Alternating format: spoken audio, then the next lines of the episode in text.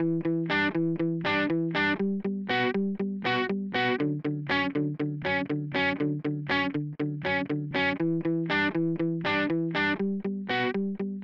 and welcome to the Fixing Healthcare podcast. I'm one of your hosts, Jeremy Corr. I'm also the host of the popular New Books in Medicine podcast and CEO of Executive Podcast Solutions. With me is Dr. Robert Pearl. For 18 years, Robert was the CEO of the Permanente Medical Group, the nation's largest physician group. He is currently a Forbes contributor, a professor at both the Stanford University School of Medicine and Business, and author of the best selling book Mistreated Why We Think We're Getting Good Healthcare and Why We're Usually Wrong. His new book, Uncaring How the Culture of Medicine Kills Doctors and Patients, was published two months ago. All profits go to Doctors Without Borders. If you want more information on the book and a broad range of healthcare topics, you can go to his website, robertpearlmd.com. Together, we also host the bi weekly podcast, Coronavirus the Truth. Our guest today is Don Crane, the president and CEO of America's Physicians Groups. APG is a powerful national voice for physician led medical groups and doctors and independent practice associations.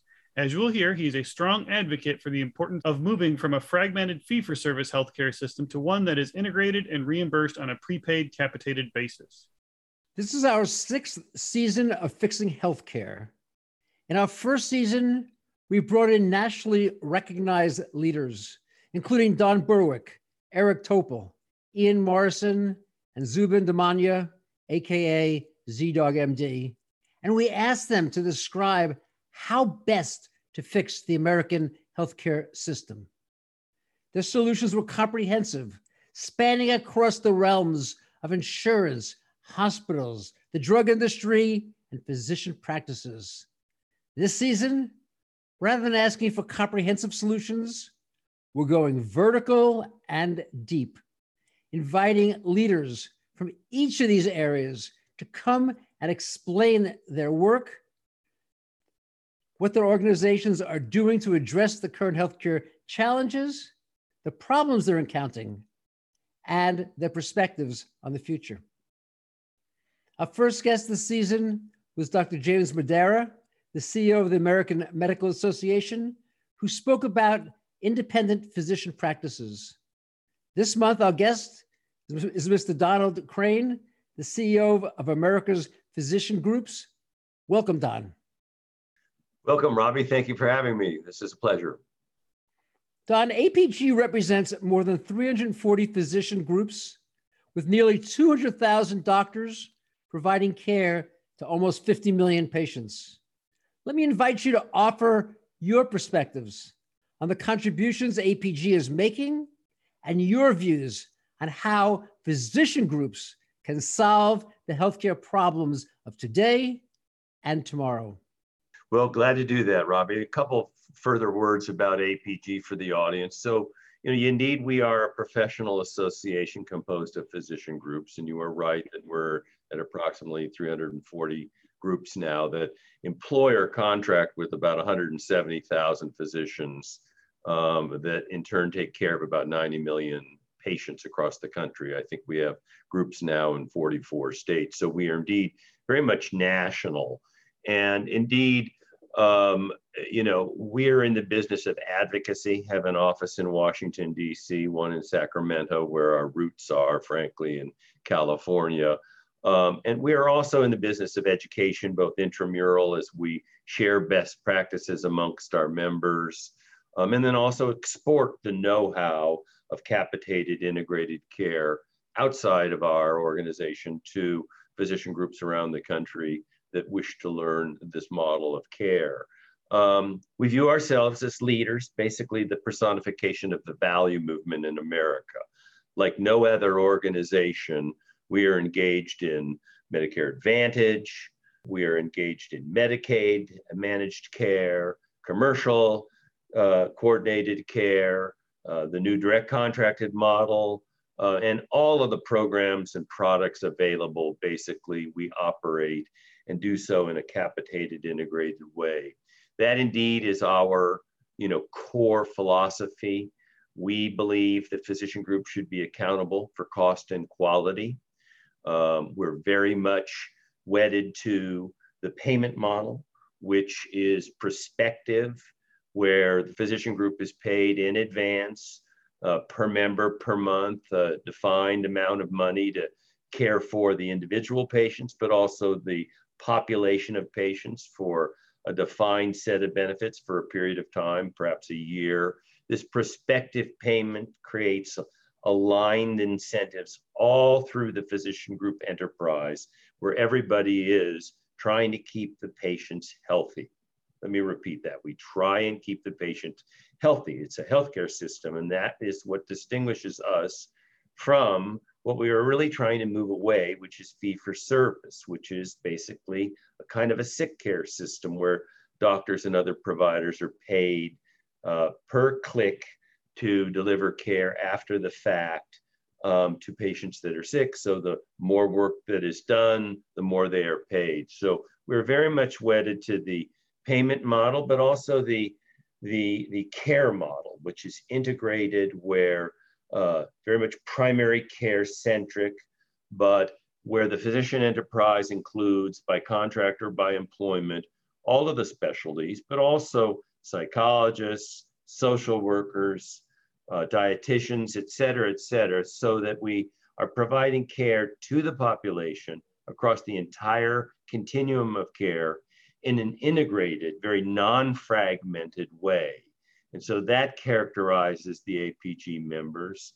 Um, you know, we're passionate, as you may even can hear it in my voice, Robbie, about this care model, this payment model, that our groups are organized and have the infrastructure and the know how to do this because we frankly see it as the, you know, the, the best hope and basically salvation for American healthcare, producing lower cost, higher quality, greater patient satisfaction, the triple aim that it is, is often called, but also, as we sometimes now even say, the quadruple aim, better for physicians, frankly, more gratifying, uh, more professional. And then I might even add a fifth domain to it, which is we have the ability to address health disparities and health equity issues like no other model, like fee for service can't do, because whatever happens to our population of patients, whether it's structural racism, whether it's nutritional inadequacy, uh, et cetera, et cetera, those are of moment and importance to the groups that take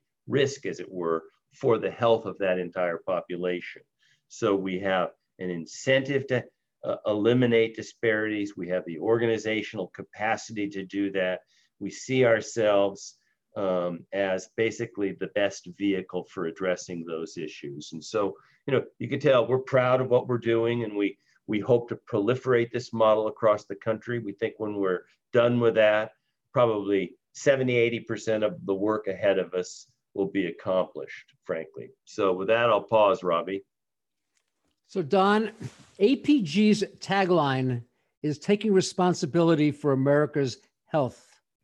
Given the power of insurance companies, hospital systems, and the drug industry, is it realistic to believe that physicians can drive the change? Well, yes. So let me speak to the tagline. Indeed, it is a rather maybe even conceited concept that we would take responsibility for America's health, but that captures who we are in terms of the payment model. When we're prospectively paid for a population, we become responsible for their health and must work within a budget. When we are uh, given bonuses and incentive compensation by achieving various quality measures and improving quality and outcomes, we receive bonuses. So we become accountable for the for the quality of the care. So we see ourselves as accountable for cost and quality. Now, there are other players in the healthcare ecosystem. None of them really like physician groups in terms of taking that risk and delivering care. So we're, I think, uniquely able to say that. Now, indeed, your question, I think, hints at issues relating to political power, market power, and all of those indeed are important. We can talk about those in due course. But the way we see our payment model and our care model, yeah, we wish to be responsible for the outcomes we deliver. I believe, Don, you've been the CEO now for 20 years. And at the start of that process, most of the physicians who were employed were employed inside medical groups. Yet today, the majority of physicians are employed rather than the minority but a lot of them are being employed by health plans and by private equity groups. How has this impacted America's healthcare? Well, it's a process that is underway. And I think, frankly, Robbie, the jury is out on that question. So, indeed, you are right. I think we're looking at the, some of the same statistics. The numbers have moved up, and something what on the order of 60% of physicians are in some kind of relationship with a parent organization, whether it's a hospital system or a health plan. And so, the sort of Marcus Welby of old, indeed, is a dying breed. We have that issue basically within my own organization, Robbie. And here's how you know we look at it and we treat it, and I would sort of propose it for the rest of America, perhaps. We think the Pentium chip of healthcare delivery is the physician group, right? And so around our board table, for example, we allow only physician groups, each and every one of them wearing their APG hat. We do not allow into our caucus their parents, whether the parent is a health plan or the parent is a hospital organization or a private equity firm, because we feel that the uh, it is the physician group that counts. And we like to pretend, I'm using the word pretend, Robbie, that their parentage doesn't matter. Now, indeed, it does matter. Um, we, we are concerned about the loss of independence of physicians. You know, some half of my members are what are known as IPAs, independent practice associations, where the physicians retain a certain amount of, of, of independence, but they enjoy centralized support from, you know, the, the, the, the, the IPA or the MSO, the Management Services Organization. So there's centralized support, data, data analytics, uh, et cetera, et cetera. And so we, we find we have a blend there of independence, but also centralized support. So I think we're all trying to navigate this new sort of more integrated care where physician groups are indeed well supported by centralized supports, but without completely ceding all authority really to non-physicians, which is something we don't promote or propose. So hopefully that's a start at answering your question. So over a decade ago, when the Affordable Care Act was proposed by President Obama and approved through Congress, uh, accountable care organizations were seen as powerful forces to be able to improve quality and lower costs. A little over a decade later, they've done a good job of improving quality, but there's been a very mixed report card on the ability to lower costs. From your perspective, uh, Don, why is that? What's the problem and what's the solution? So I think your question relates mostly to the Medicare ACOs. So indeed, the Affordable Care Act gave rise to the Medicare ACOs, MSSP ACOs, and indeed, you know, the results have been mixed. Actually, that's fairly generous, Robbie, to say mixed. But the great majority of the alternative payment models here uh, did not deliver net, net, net savings to CMS. And so I have an answer to that. And that I, I think the ad answer includes basically difficulties, I'll use that word, associated with the design of the Medicare ACO model. It remains on a fee for service platform. Um, there's open networks. There's, um, you know, scant assignment rules, so patients aren't even sure sometimes uh, to which ACO they might be attributed or not. So there's a kind of a looseness in the design there that unsurprisingly has not yielded very good results.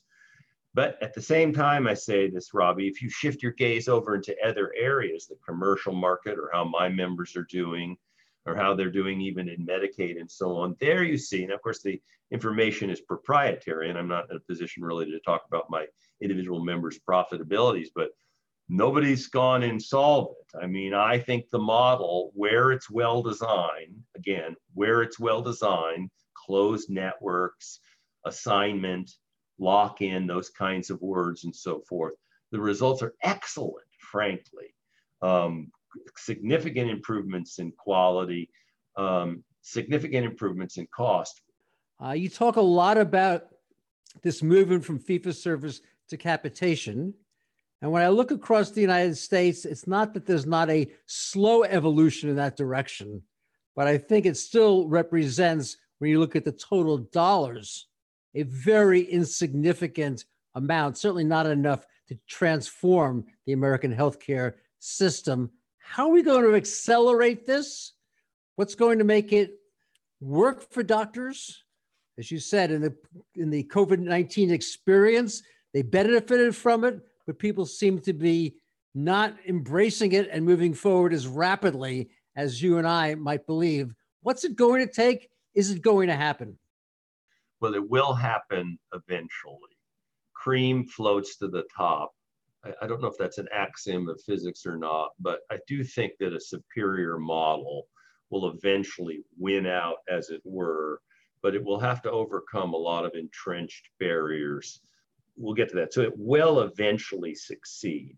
Um, my frustration, of course, Rob, and perhaps yours, is that it's moving slower than we would like, frankly. I mean, the Affordable Care Act was, I think, enacted in 2010. MACRA, the Medicare and CHIP Reauthorization Act, uh, which had a lot to do with eliminating the SGR and trying to get rid of fee for service, basically. That was a 2015 law. So, at any rate, the progress has been slow. And your question is, what is it going to take? it's gratifying, I think, to watch the private sector continue to move along. And it's gratifying to see capitated integrated care grow within given states and the Medicaid program and so on. I mean, there is a broad recognition that this move to value must happen and it's shared widely. Now, that's a, the reason I emphasize that because 10, 15 years ago, Robbie, that was not the case. Uh, I used to go back to Washington, D.C. and talk to congressmen and senators and so forth and say fee for service was bad and capitation was good. And they would look at me like I had two heads. Now, when we're in, in, in Washington, D.C., talking about these subjects, the notion of a capitated payment or something budget based like capitation is conventional wisdom. I mean, it's kind of commonly accepted. We need to move there. But now to zoom in on your question on what is it going to take, well, if I had a magic wand, it would be federal legislation that would um, pretty much stop the slow walk towards value in original Medicare and make it happen overnight. Now, that's not likely to happen, Robbie, I don't think, because the healthcare doesn't typically evolve in such fast fashion ordinarily. Um, but I think legislation is part of the answer. And then I think we let, need to look to you know, employers clamoring for more value would be helpful. And we're hearing their voices rise now and that and, and asking for that very thing. Um, you know, I would share with you one of my frustrations, Robbie, is that these subjects that you and I are discussing right now are a wee bit esoteric, right? So I don't know that John Q. patient on the street thinks a lot about how his physician or physician group is paid. Capitated, fee for service, what do they know? What do they care? So indeed, it is a problem for us all that our kind of customer base, the patients, don't fully recognize the value of the model that I'm talking about right now. So if I had a magic wand, I would fix that um, as well. So I'm sharing with you some of the challenges we've got as we try and, you know, move in a, nation that's entrenched in fee for service to a far better uh, model. And it's going to be hard. Um, other nations have done it. You know, Europe's there, and most of the other Western developed uh, countries uh, have something in the nature of a, a, budget-based systems and so on. So we'll get there. If you're sharing my impatience, then we're in agreement. Don, at the beginning of the pandemic, everybody viewed doctors and frontline healthcare workers as heroes. Uh, that it, admiration has kind of waned a bit due to COVID fatigue, confusing public health messaging, and you know the politicization of the pandemic. And I've heard many refer to the post pandemic uh, as kind of the second wave where we finally really address the mental health issues, addiction problems, loss of education, economic devastation, et cetera, that happen as a result of the pandemic and it's happening um, or in it's handling.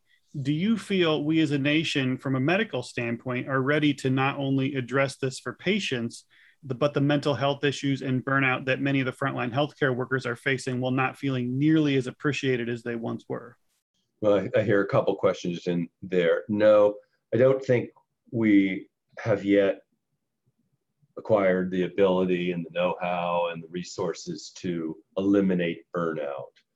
in short answer, I don't think we're we're close enough to there yet. When I think about mental health, behavioral issues, there again, uh, we're woefully unprepared. So post-pandemic, if you look at the opiate crisis, right, it's actually gotten worse. And these diseases of despair, they're now called, right? So addiction and uh, alcoholism and suicide, those trend lines have risen ever higher all during the pandemic. So the situation's actually kind of gotten worse. Now, in answer to your question, my hope is that, you know, we get our nation vaccinated and we put Delta and COVID in the rearview mirror, that we triple down on our efforts to address mental health. And the big sub answer I would give to you on that, Jeremy, is we need to sort of wake up and reintegrate behavioral health issues, mental health issues with medical.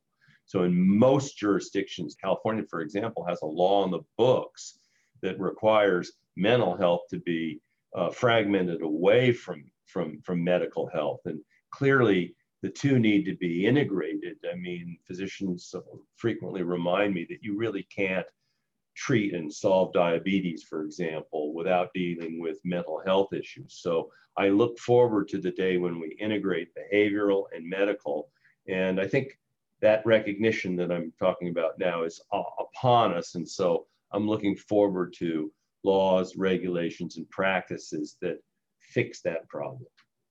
So you mentioned telemedicine as something that happened extensively during COVID 19 with as much as 60 and 70% of doctors' practices, in some cases, becoming virtual. What are your observations about what we've learned, the challenges that exist, and the future for this virtual medical care? So it happened overnight. I, I like to think about one of my members who was talking about, oh, they had a plan to usher in telemedicine across their whole organization, and they've been working on it for over a year and a half, right? and I think many of my groups have been doing because everybody could see that it was a good thing to do, but there wasn't a, a lot of impetus to do so until one night when we had COVID and across my membership, group after group after group went to 100% telemedicine, in many cases over the space of a weekend. All right. Necessity is the mother of invention. So, indeed, um, almost all of their visits went from in person to telephonic in a very short period of time.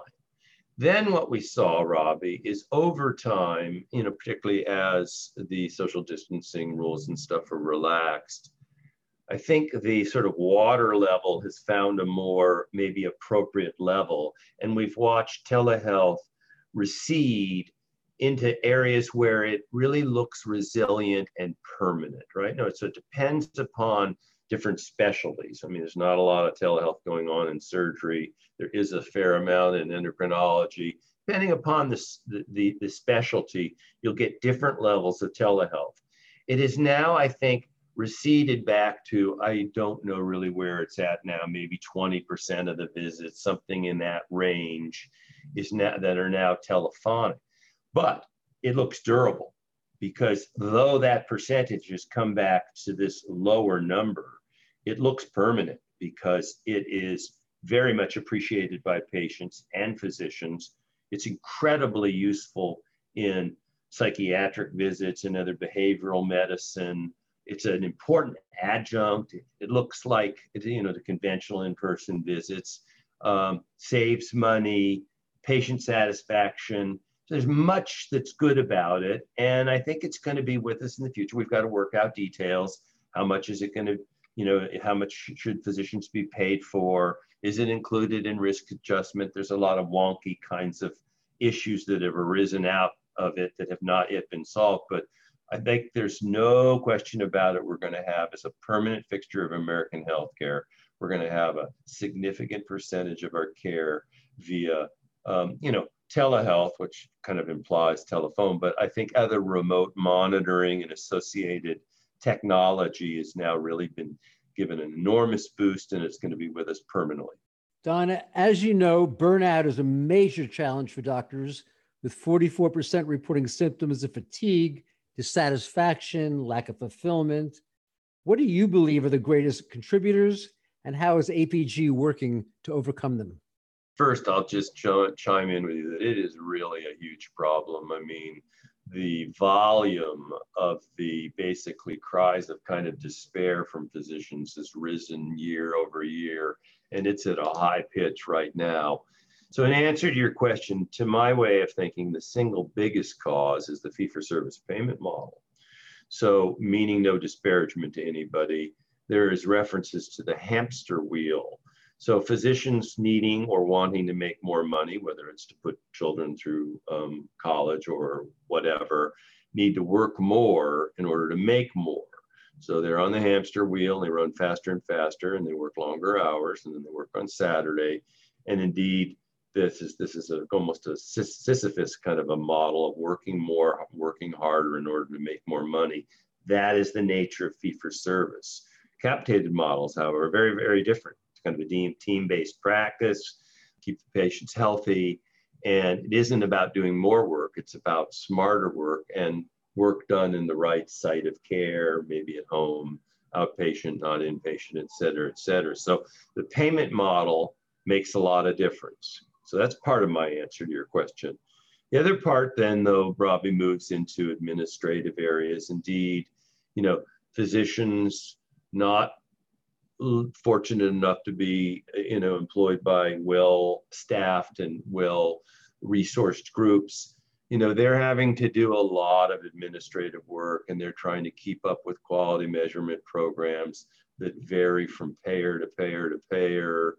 Um, there is a lot of reporting requirements. And so the amount of time they spend in sort of non-patient care has risen year after year and it's burning them out. And uh, we need to fix that. And the fix is payment model. And the fix is also support from organized groups that have the infrastructure and know how to support physicians to relieve them of some of this pretty uh, noxious administrative work. Another big problem is the challenges to primary care. We're seeing less interest. Physicians going into it are feeling increasingly overburdened. They're often feeling burned out. Uh, what does APG see as the best solution to reversing what has been a decline over the past couple of decades in both the esteem and respect accorded to the primary care specialty? Well, before I propose the answer, let me kind of uh, see you one, raise you one on the problem. The problem is, is bigger than we all know here because really the health status of the nation now is characterized by chronic disease, multiple chronic disease. I think 80, 90% of the spend nationally, certainly in Medicare, is for service related to patients that have multiple chronic diseases. So think diabetes, hypertension, cardiovascular diseases, and the like. And those are uh, illnesses, chronic in their nature, that are principally treated by primary care physicians. So at a time where we have this crisis about around primary care to which you refer, we have an even greater need for primary care. So we really have a problem on our hands. But the solution lies there as well because the studies have made it clear that, and I don't remember the precise ratio, but it's the bang for buck ratio. So for you know, every dollar spent on primary care, you know, there's multiple dollars saved in terms of reduced costs. So it's it's also a primary care is also a quote unquote bargain, if I may use that term, frankly. So that's the backdrop. And in answer to your question, you know, yeah, you would like to see the fee schedule in Medicare improve such that primary care is better recognized and, and paid for more. And that we get into some very technical issues as to how uh, the fee schedule is constructed. But to race forward to where I think the answer really lies is that when my members, Robbie, in capitated models or paid capitation, and as you as you know very well as CEO of Permanente Medical Group, the CEO you, for example, can turn around and pay to primary care doctors far more than what might be going on on the Medicare fee schedule or the Blue Cross, you know, uh, uh, fee schedule. And so, indeed, a fair number of my groups pay primary care doctors 150, 200, 250% more than they would find in other commercial fee schedules and do so because the value of their work is so high, frankly. So the payment model to which I continue to refer capitation, that's at the group level. And then the CEO can turn around and pay subcapitation, can pay fee for service, can pay whatever form of compensation makes sense and at what levels make sense. So this is the opportunity to pay primary care more to basically re- recognize its value to the system. And that what I've just described, that dynamic is common across the APG membership. So there again, the model, when constructed, is a big part of the solution. Goes on and on. I think we need to be educating more primary care physicians. Um, there needs to be more emphasis on really kind of modern healthcare in medical schools. The curriculum is still very specialty weighted, uh, heavy, and and so I think there's an an element to the to medical education that should be addressed as well. Continuing on what you said, Don, where does the expectations of physicians end and those of society begin when it comes to the areas of health? Social determinants of health, uh, responsibilities of the individual patient to manage their own health, uh, socioeconomic determinants of access. There's a whole series of ways that doctors bear the brunt, but the problems are beyond at least the traditional definition of what doctors were responsible for. And from my perspective, increasingly they're being asked to take on or be held accountable for many of society's shortcomings? Very good question. So, my answer starts with advising you what you already know. The health status of an individual or a population is thought to be determined maybe 10 at 20% most by, by way of medical care. In the main, 80, 90% of the health status of a person or a population is the result of social factors, environmental factors, work factors, genetic factors, et cetera, et cetera. So the expectation of what physicians can do needs to kind of conform to the reality of the influencers and determinants of health. So this is really kind of more recent, I think, learnings that, you know, in order for us to really improve the status, the health status of our nation, we're going to need to do much more in terms of social issues, nutritional issues, transactional or transportation, housing, those kinds of factors really uh, help determine determine this health status of populations. So who then, the question might be, is going to be responsible for those social factors? Up until now, we have this kind of hodgepodge of social agencies and health departments and churches and the like, and it's fragmented completely. And it isn't integrated into medical services very much at all. So what do we do with this? So we can't really expect, I think, an individual physician, a Marcus Welby going through medical school, to all of a sudden be responsible for the nutritional needs of all of his patients. Couldn't possibly do that. Who then might do it? So I happen to be of the view, Robbie, that organized physician groups, were they asked to take more responsibility for social factors, social work we'll call it, could indeed do that they would need probably to be compensated a little more and perhaps a little differently to do that. Um, a good example is in Medicare Advantage and you know allowing risk adjustment to include social factors. These are all really, I think, nascent issues that we now need to work out. You know, my I think this is sort of a new topic. My pitch is that physician groups, organized physician groups, are probably best positioned to take on some of these social determinant of health issues up to a given point. They're not going to be able to deal with violence in communities or the existence or absence of playgrounds for children to get some exercise. But there are certain things that are within their reach where they're funding, where they asked to do so. And I would include among that nutritional support for their diabetic population. But whether we give it to physician groups or not, we do need a significant reallocation of American dollars and resource and energy into social determinants. And here's what we would want to see happen, Robbie. More money, effort, and resource goes into things social. That will improve the health status of the population such that the medical spend can actually be decreased. So as we shift our gaze to Europe, for example, right now, we know that in, in, the, in the United States, we pay about twice as much for our health care and we get results that are about half as good in terms of quality. So that's sort of axiomatic and very, you know, all the public health students know that. In Europe, it's the obverse. They spend more on social, but they spend less on medical because social yields better results.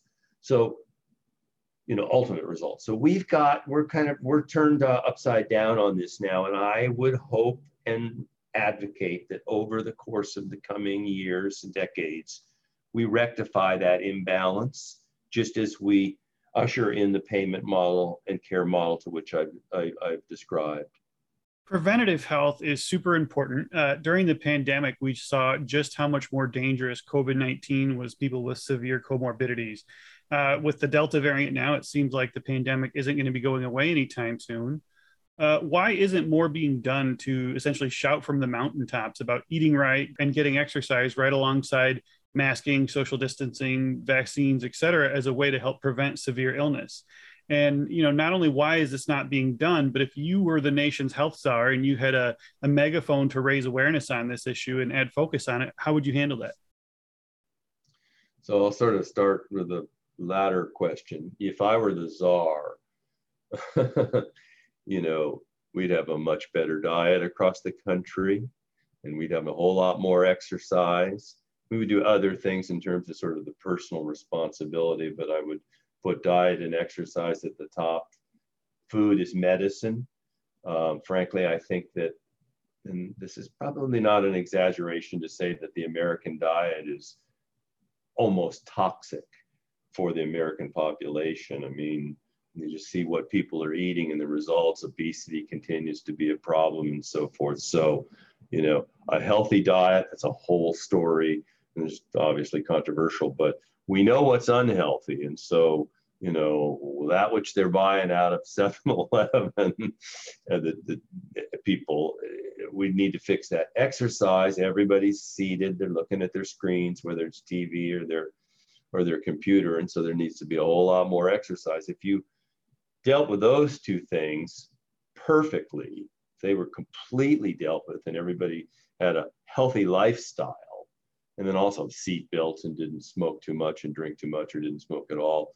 Our health picture and the spend and the quality and life uh, style would be improved remarkably. So if I were, you know, the despot with a magic wand, I would mandate that in a hurry or in some fashion. I mean, I have to salute people that, you know, have tried to eliminate soft drinks and so on by increasing the taxes on them and so on. These sort of half measures are well intended, but indeed, if I was a czar, uh, that's what I would do.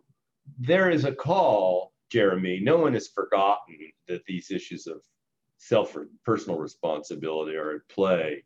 Think they've been eclipsed basically by the pandemic for a little while now. Hopefully, when we get back on an even keel, there will be an increased voice along with an increased awareness that these quote unquote issues of social of personal responsibility, diet, exercise, and the like will get greater attention.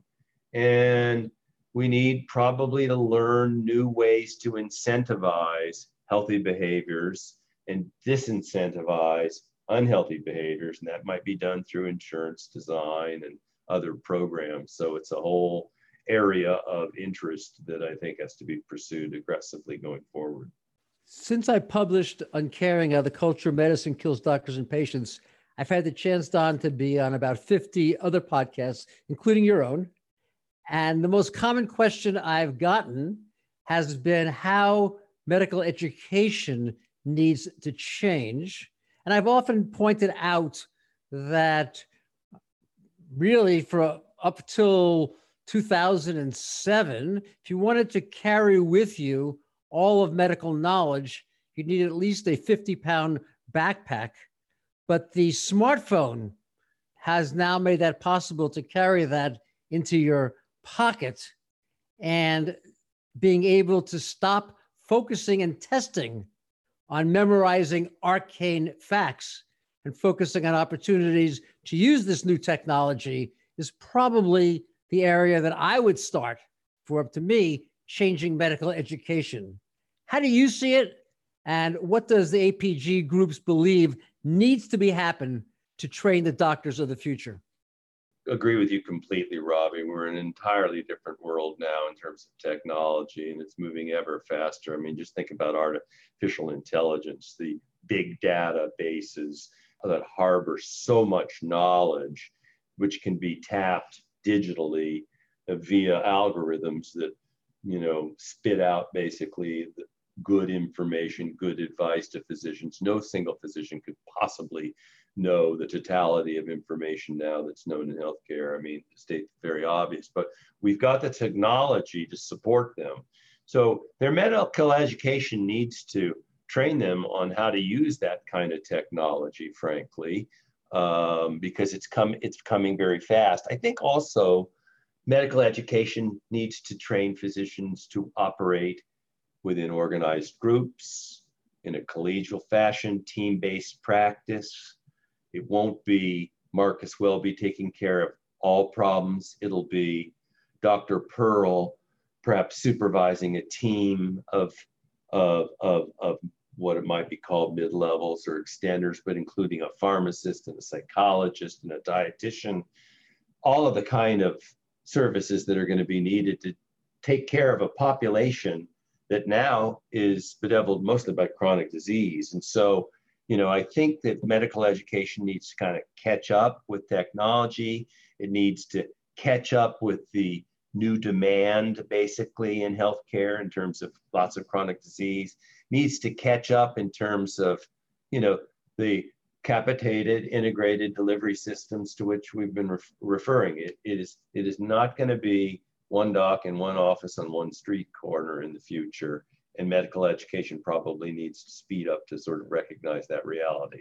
To that end, Don, if we did as a nation everything you're describing, changing from fee for service to capitation, moving more to teams based care, introducing technology, do you believe, like some other organizations, that we have a major shortage of doctors in the United States?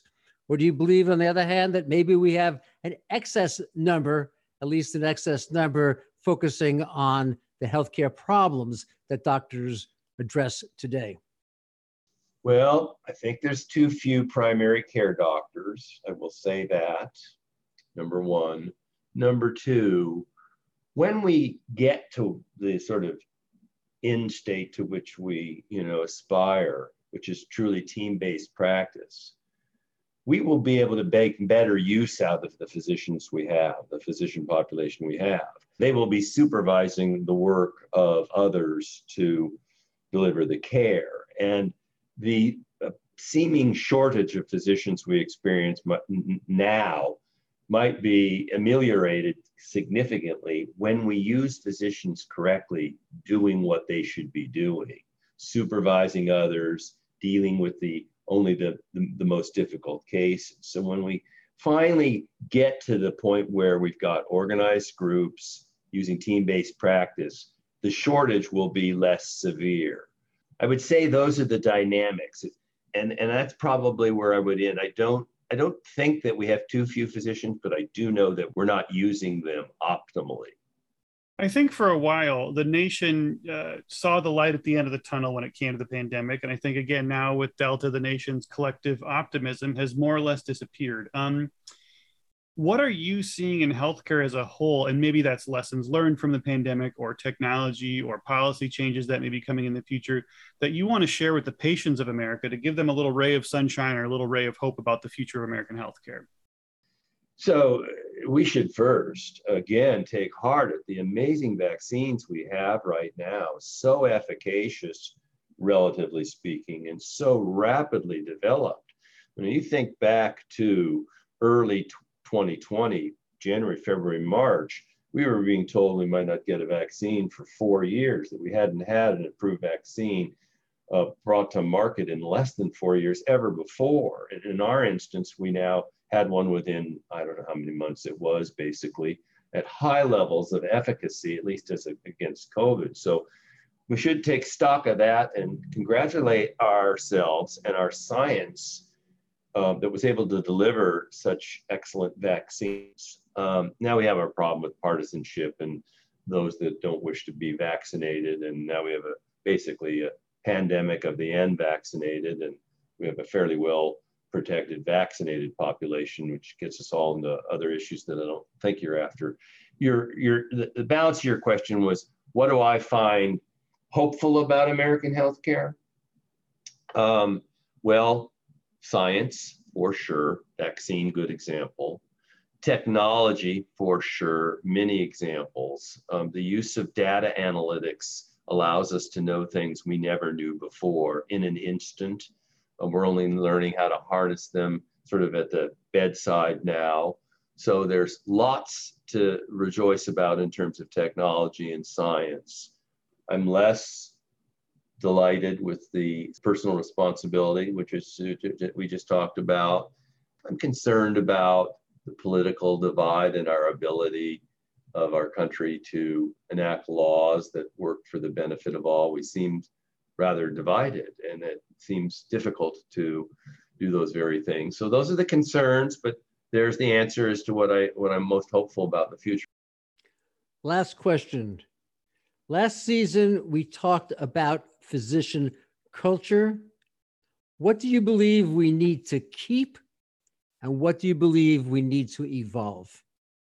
Well, I'll tell you, I, the first thing, at least around my world, is we honor physicians. Um, we do, and we feel they should be honored and well compensated. The talk we hear out of Congress about sequesters and reducing physician compensation and that physicians are overpaid just makes my head spin, Robbie. Frankly, we need the best and the brightest. We need to compensate them accordingly. We don't, we won't have the best physician workforce in the world, which I think we presently do. But we're going to need to take better care of our physicians. We're going to have to do a better job with burnout. We've got to fix that. We've got to fix that fast. You know, I look forward to a world where physicians find satisfaction in their work and, um, you know, I think also where we bend the trend into the right direction. I mean, right now, you know, it's, it's shameful where the United States is in terms of population health. So we have the best research, some of the best specialty care. There's no question that if you have a, you know, an organ transplant, you're going to want it done somewhere in the United States.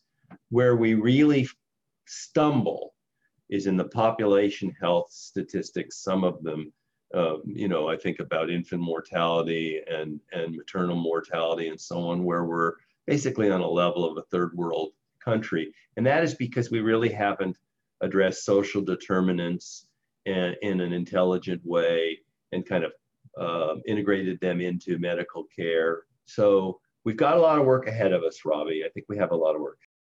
Don, is there anything else you'd like to tell our listening audience? I would just again, you know, as we really try and retransform our system, I would remind us all that it's, you know, patients have relationship with physicians, not with health plans and not even really with hospitals. So the core of our system is the patient-physician relationship. Those patients, those physicians do best when they're operating in an organized group where they're supported by others, you know, whether it's nurses or nurse practitioners or data analysts, et cetera, et cetera. So, you know, we we we think we do know what works best, and so my uh, hope and uh, uh, I guess request or prayer would be that we uh, proliferate this capitated, integrated, organized group model across the country just as quick as we can, and we will be far better off for having done so. That would that's how I would conclude, Robbie. Thank you so much, Don. You've given us a lot to think about and a powerful, optimistic view of what's might happen in the future. So thank you very much for coming today. My pleasure. My pleasure. Robbie, what do you think about what Don said? Jeremy, I concur with Don that the current fee for service method of physician reimbursement, one that rewards volume, not value, is broken. And it's a source of major problems for doctors, patients, and the nation. I believe that when physicians are paid a defined payment to take care of a population of patients, not only does the care provided improve, but also the physician culture evolves. More specifically, doctors become increasingly focused and committed to prevention, avoidance of complications from chronic disease, patient safety, convenient access through telemedicine, and addressing medical issues appropriately the first time. When done well, it can increase quality by 20% compared to fee for service reimbursement models, raise patient satisfaction 20% higher, and lower costs 20% below the fee for service alternatives around it. We won't make American healthcare once again the best in the world until we make the transition. We hope you enjoyed this podcast and will tell your friends and colleagues about it. If you want more information on physician culture, you can find it at robertpearlmd.com. Congratulations, Robbie, on the success of your book. I know it will stimulate discussion and debate and improve healthcare for all Americans. Please subscribe to Fixing Healthcare on Apple Podcasts or your favorite podcast software. If you like the show, please rate it five stars and leave a review. Visit our website at fixinghealthcarepodcast.com and follow us on LinkedIn, Facebook, and Twitter at Fixing HC Podcast. Thank you for listening to Fixing Healthcare with Dr. Robert Pearl and Jeremy Corr. Have a great day.